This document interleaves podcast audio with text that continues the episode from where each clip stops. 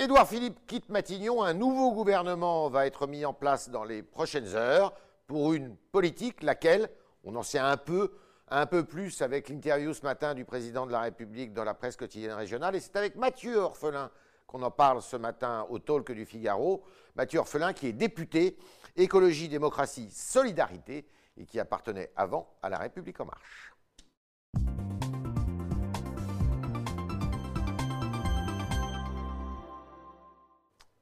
Bonjour Mathieu Orphelin. Bonjour à vous, merci de votre invitation. Merci, euh, merci d'être avec nous. Alors, euh, Emmanuel Macron a eu raison de se séparer d'Édouard Philippe? D'abord, vous savez, j'ai eu beaucoup de divergences politiques avec Édouard Philippe, notamment sur la façon d'appréhender la question euh, de la transition écologique. Mais aujourd'hui, je voulais lui envoyer un message amical parce que ça a été un Premier ministre au service du pays, un Premier ministre qui a pris ses responsabilités, un Premier ministre sérieux, avec aussi une pointe d'humour, ce qui n'est jamais désagréable. Et je lui souhaite évidemment euh, pleine réussite dans son mandat de maire du Havre. Voilà, on avait des divergences politiques, mais je salue notamment. Donc voilà, on, était, euh, on était euh, sur des options politiques différentes, on a parfois parlé ensemble, du mal euh, à se mettre d'accord, mais parce que nos options politiques étaient assez divergentes, nous n'abordions pas cette transition écologique et solidaire de la même façon. Alors, vous, vous plaidez pour un, virage social euh, du, de la politique du président de la République?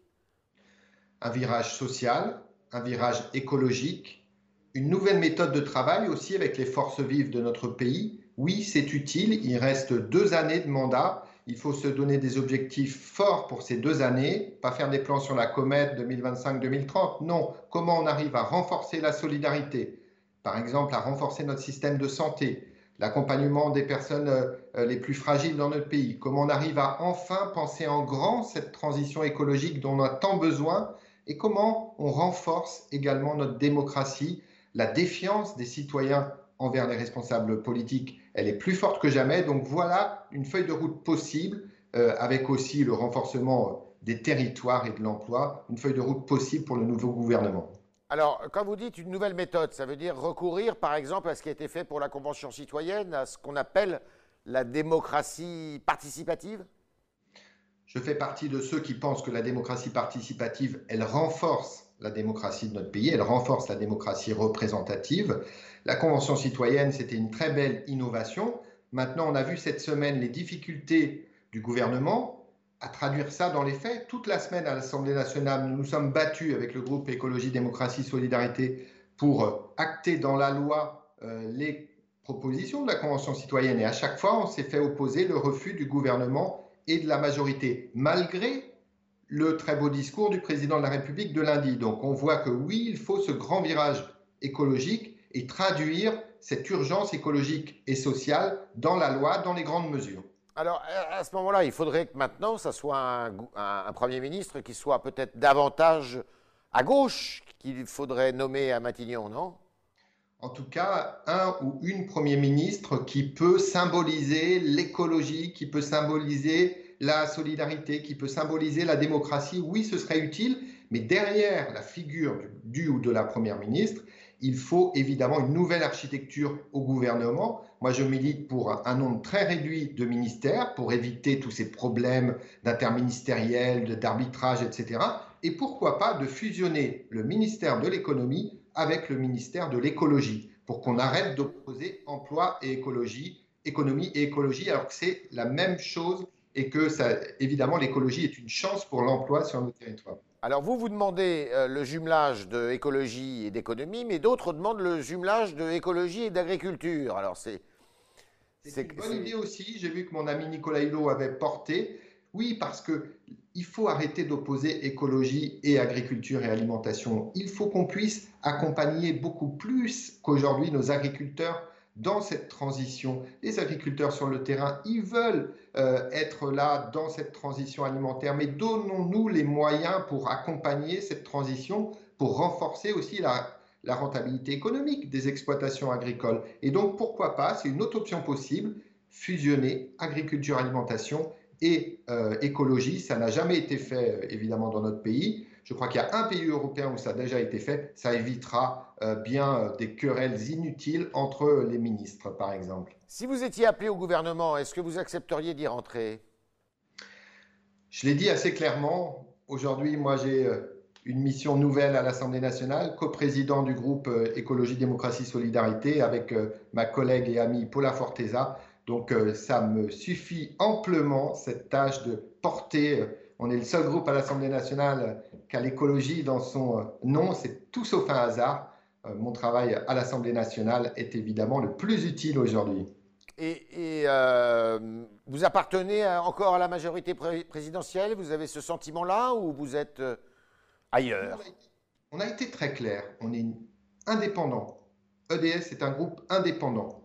Ni dans la majorité pour voter tout, tout et n'importe quoi, ni dans l'opposition systématique. Nous sommes indépendants. Nous serons toujours là pour travailler aux côtés de la majorité à chaque fois qu'il sera euh, question d'augmenter l'ambition sur les thèmes qui nous sont chers. On a mis 15 propositions sur la table.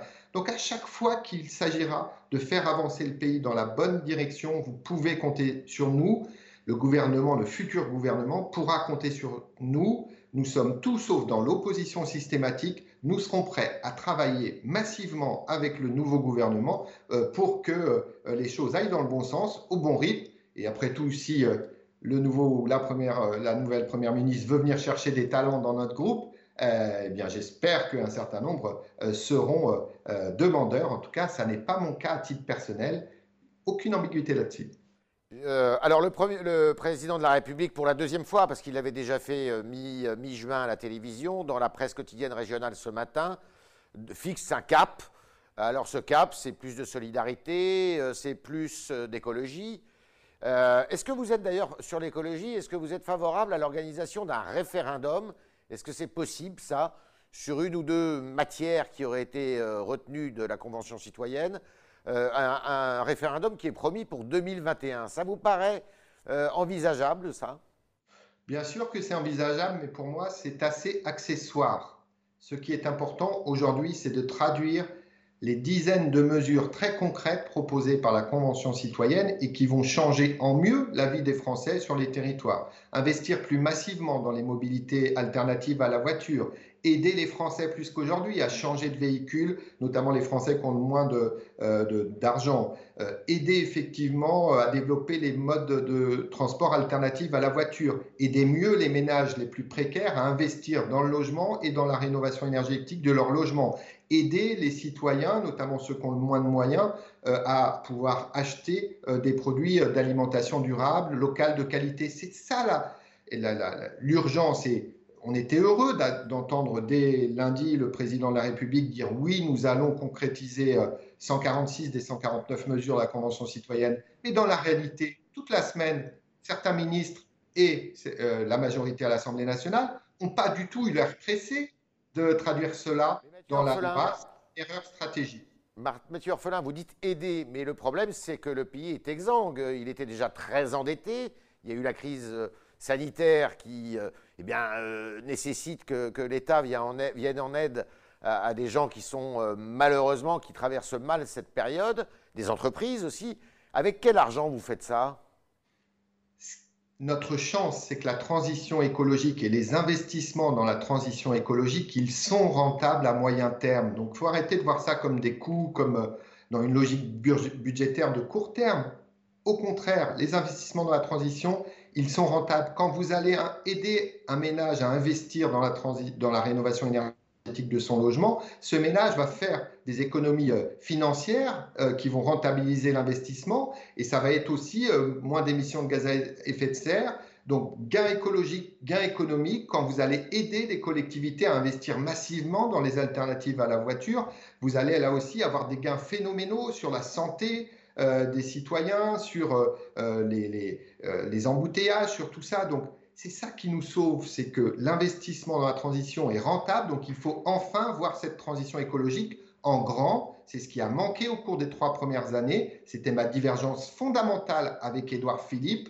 Il faut voir cette transition écologique comme une chance et pas comme quelque chose qu'on peut faire à la marge ou utiliser pour boucler le budget avec une vue à court terme. Alors, il n'y a, a, pas que ça dans le propos du, président de la République. Ce matin, de façon assez pas précise, mais il l'affirme, la réforme des retraites ne sera pas abandonnée. Il y a des choses intéressantes dans la réforme des retraites, mais je crois que si elle est remise sur la table, il faut que ce soit avec une méthode radicalement différente, parce que d'une réforme que je soutenais d'ailleurs à la base dans ses grands principes, on est arrivé à quelque chose qui était complètement illisible pour les Français, euh, avec une méthode de concertation avec les partenaires sociaux qui n'était pas de la vraie concertation, et du coup on s'est retrouvé avec une méthode, avec une euh, réforme massivement rejetée par les citoyens, massivement rejetée par l'ensemble des, corps intermédiaires et des forces vives de notre pays. Pivot. Il faut abandonner l'âge pivot. Je crois que si le président de la République et le nouveau gouvernement veulent commencer par remettre sur la table cette réforme des retraites, je pense que c'est une erreur politique. Ce n'est pas par ça qu'il faut recommencer euh, pour euh, ces deux dernières années de mandat. Bien sûr, il y a eu des cette réforme pour le moment. En tout cas, la mettre en pause. Il ne faut pas recommencer par là parce que je crois que les citoyens ne, ne comprendraient pas. Et si ça arrive dans les deux ans, il faut que ça arrive avec une méthode radicalement différente plus de justice sociale. C'est important, et notamment les plus riches, les vraiment plus riches, ceux qui gagnent plus de 5 000, 10 000 euros par mois, peuvent contribuer un peu plus à l'équilibre de notre système de retraite que ce qui était euh, proposé par Édouard Philippe et son gouvernement. Est-ce que vous êtes pour euh, le rétablissement de l'impôt sur la fortune qui a été euh, justement eh bien, aboli à l'arrivée d'Emmanuel Macron à l'Élysée? Je suis pour que les vraiment plus aisés dans notre pays puissent contribuer un peu plus effectivement à la solidarité nationale. Je ne suis pas sûr que le retour de l'ISF euh, soit la bonne formule, mais nous avions proposé avec notre groupe Écologie, Démocratie, Solidarité différentes options euh, au projet de loi de finances cette semaine. Elles ont été rejetées euh, par le gouvernement. Il y avait une contribution exceptionnelle des plus hauts revenus pendant quelques années, mais il y a d'autres leviers très importants à mobiliser. C'est porté par ma collègue Émilie Cario, notamment sur la fiscalité des multinationales, euh, sur un certain nombre de régimes fiscaux qu'il faudrait améliorer parce qu'aujourd'hui, l'État rembourse trop d'argent sur l'impôt sur les sociétés aux euh, grandes multinationales. Et là, il y a plusieurs milliards d'euros qu'on pourrait euh, récupérer autour de la fiscalité des grandes multinationales internationales. Là, il y a euh, un levier pour d'ailleurs rendre une fiscalité plus juste pour nos TPE, pour nos PME, qui contribuent beaucoup plus à notre équilibre fiscal que les grandes multinationales. Est-ce que, pour, avant de passer aux questions des internautes, il faut aussi je dirais, un, tour de vis dans les ministères régaliens pour qu'on voit qu'il y a un désordre assez euh, continuel et, permanent dans les rues. Euh, après les Gilets jaunes, il y a eu les retraites, avec beaucoup de casseurs. Euh, maintenant, c'est tous ceux qui contestent l'histoire de la France et son histoire coloniale notamment. Est-ce qu'il faut qu'il y ait davantage d'ordre et donc changer le, ministère de ministre de l'Intérieur et peut-être aussi celui de la Justice? Notre pays a besoin d'apaisement. Notre pays sort de plusieurs crises, de violences, de cet euh, engrenage euh, des euh, violences, cette spirale des violences. Et je crois qu'aujourd'hui, ce sera une des tâches du nouveau gouvernement, apaiser le pays, arriver à la désescalade des violences. Ça peut amener les uns les autres à se poser des questions, mais je crois que les responsables politiques ont leur part de responsabilité. Plutôt que de toujours chercher à cliver, plutôt que de toujours chercher à opposer, le rôle des responsables politiques aujourd'hui, c'est de participer à l'apaisement du pays. Tout le monde a besoin que notre pays s'apaise. On a une succession de crises, succession euh, d'affrontements violents sur les différents thèmes. La violence n'est jamais la solution. Les violences ne sont jamais la solution. Je compte sur le nouveau gouvernement pour être un acteur majeur de cet apaisement. On est avec Mathieu Orphelin, euh, député écologie, démocratie, solidarité à l'Assemblée nationale. Et on va continuer avec vos questions, chers internautes, qui sont posées ce matin par Jean-Baptiste Sémergent.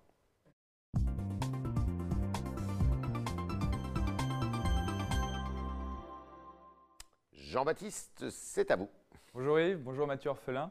Alors une première question, c'est une première réaction de Grégoire. Et Grégoire, il regrette que l'écologie soit trop proche de l'extrême gauche. Qu'est-ce que vous lui répondez à Grégoire?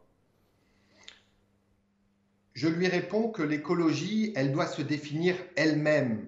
Et moi, je suis d'ailleurs pas, partisan de ceux qui cherchent à opposer les écologies. On voit que certains qui regardent ça avec stratégie se disent bon, bah, nous, on va faire une écologie raisonnable, quand d'autres font une, euh, une écologie d'extrême gauche ou euh, décroissante, etc. Non, l'écologie mérite plus, mieux que ça. L'écologie, c'est un vrai projet politique. C'est l'écologie et la solidarité. Il faut arrêter de se définir par rapport aux uns et aux autres. L'écologie doit s'ouvrir, l'écologie doit...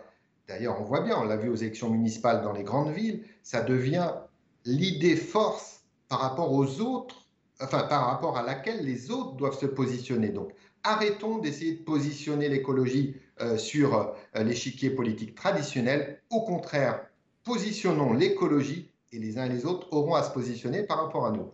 Autre question, Jean-Baptiste. Alors on reste sur l'écologie. C'est Yvan. Yvan, il regrette que les villes EELV soient coincées dans une écologie punitive. Est-ce que vous avez cette impression, vous aussi? Non, là aussi, vous savez, cette euh, écologie punitive, euh, notion qui avait été popularisée par Ségolène Royal, euh, c'est une notion aujourd'hui qui est surtout utilisée par les détracteurs de l'écologie. c'est surtout une notion qui va aider à cliver, à dire voilà, ces écolos, ils sont contre tout. Mais non, ce n'est pas l'écologie d'aujourd'hui. L'écologie d'aujourd'hui, c'est l'écologie qui améliore la vie des citoyens, qui va améliorer leur vie au quotidien. Euh, moins de pollution, moins d'embouteillage, moins de dépenses perdues euh, à la maison dans, des factures d'énergie euh, trop importantes, plus de, consommation locale, plus d'emplois sur les territoires, plus de circuits courts avec l'alimentation et l'agriculture de qualité à, quelques kilomètres ou dizaines de kilomètres de chez soi. Il n'y a rien de punitif là-dedans. Ce qui est punitif, c'est la situation actuelle où certains considèrent que l'écologie, euh, ce n'est pas un sujet, et on se retrouve sur ces désastres climatiques et euh, de perte de biodiversité. Donc l'écologie politique, c'est une formule qui a fait beaucoup de mal à ceux qui essayent de porter, comme moi, l'écologie. Autre question, Jean-Baptiste? Oui, alors c'est une question plus sur la vie quotidienne. C'est Vivian. Alors Vivian est satriste que l'on coupe des arbres à Paris. Et est-ce que, selon vous, Anne Hidalgo est vraiment une mère écologiste? Anne Hidalgo, euh, elle a fait euh, des choses importantes pour l'écologie au cours de son euh, premier mandat, notamment sur les déplacements, les, vélos. effectivement, donc il y a un premier bilan intéressant et important d'Anne Hidalgo dans son premier mandat. C'est pour ça que je l'ai soutenu pour le second tour avec vigueur et force. donc je lui ai apporté mon soutien pour ce deuxième tour. Elle a encore des enjeux majeurs sur euh, le deuxième mandat qui commence aujourd'hui et évidemment que la végétalisation de Paris euh, est un enjeu majeur que portait d'ailleurs beaucoup aussi Cédric Villani au premier tour. Et donc euh, là, il y a une feuille de route très claire annoncée par Anne Hidalgo là-dessus. La végétalisation des villes, c'est important et aussi parce que c'est la seule solution pour que nos villes soient vivables demain avec les pics de chaleur qui vont se multiplier. Dernière question, Jean-Baptiste. Oui, une dernière question, c'est Duvaille. Duvaille, il regrette que vous parliez d'exemplarité en matière de parité, mais que le président du groupe EDS à l'Assemblée nationale soit un homme, et c'est vous l'homme. Eh bien, il se trompe. Il peut aller voir que nous sommes deux coprésidents, Paula Forteza et moi. Comme le règlement de l'Assemblée nationale euh, ne prévoit pas cette coprésidence, nous allons alterner tous les six mois. J'ai commencé. Paula sera euh, présidente statutaire, comme on dit, à partir de, euh, de l'automne. Et nous allons comme ça alterner tous les six mois. Nous sommes le seul groupe à avoir tous les postes en paritaire, euh, deux porte-parole, deux vice-présidents, vice-présidentes, une responsable de l'égalité euh, femmes-hommes. Et je lui donne rendez-vous dès mercredi parce que nous allons, les 17 députés du groupe, signer une charte de l'égalité homme-femme. Et je lui donne rendez-vous donc mercredi. Vous allez voir que nous serons le groupe en France, le groupe politique le plus engagé sur ces questions d'égalité homme-femme. Et nous sommes l'un des seuls groupes en, Europe euh, à être composé de deux tiers de députés femmes. C'est un honneur pour notre groupe. Merci Mathieu Orphelin, merci. Vous êtes député du groupe Écologie, Démocratie et Solidarité, qui est, tout neuf d'ailleurs à l'Assemblée nationale, comme vous l'avez noté. Merci d'avoir répondu à, nos questions, à celles des internautes posées ce matin par Jean-Baptiste Sémergian. Et euh, chers internautes, je vous dis à lundi.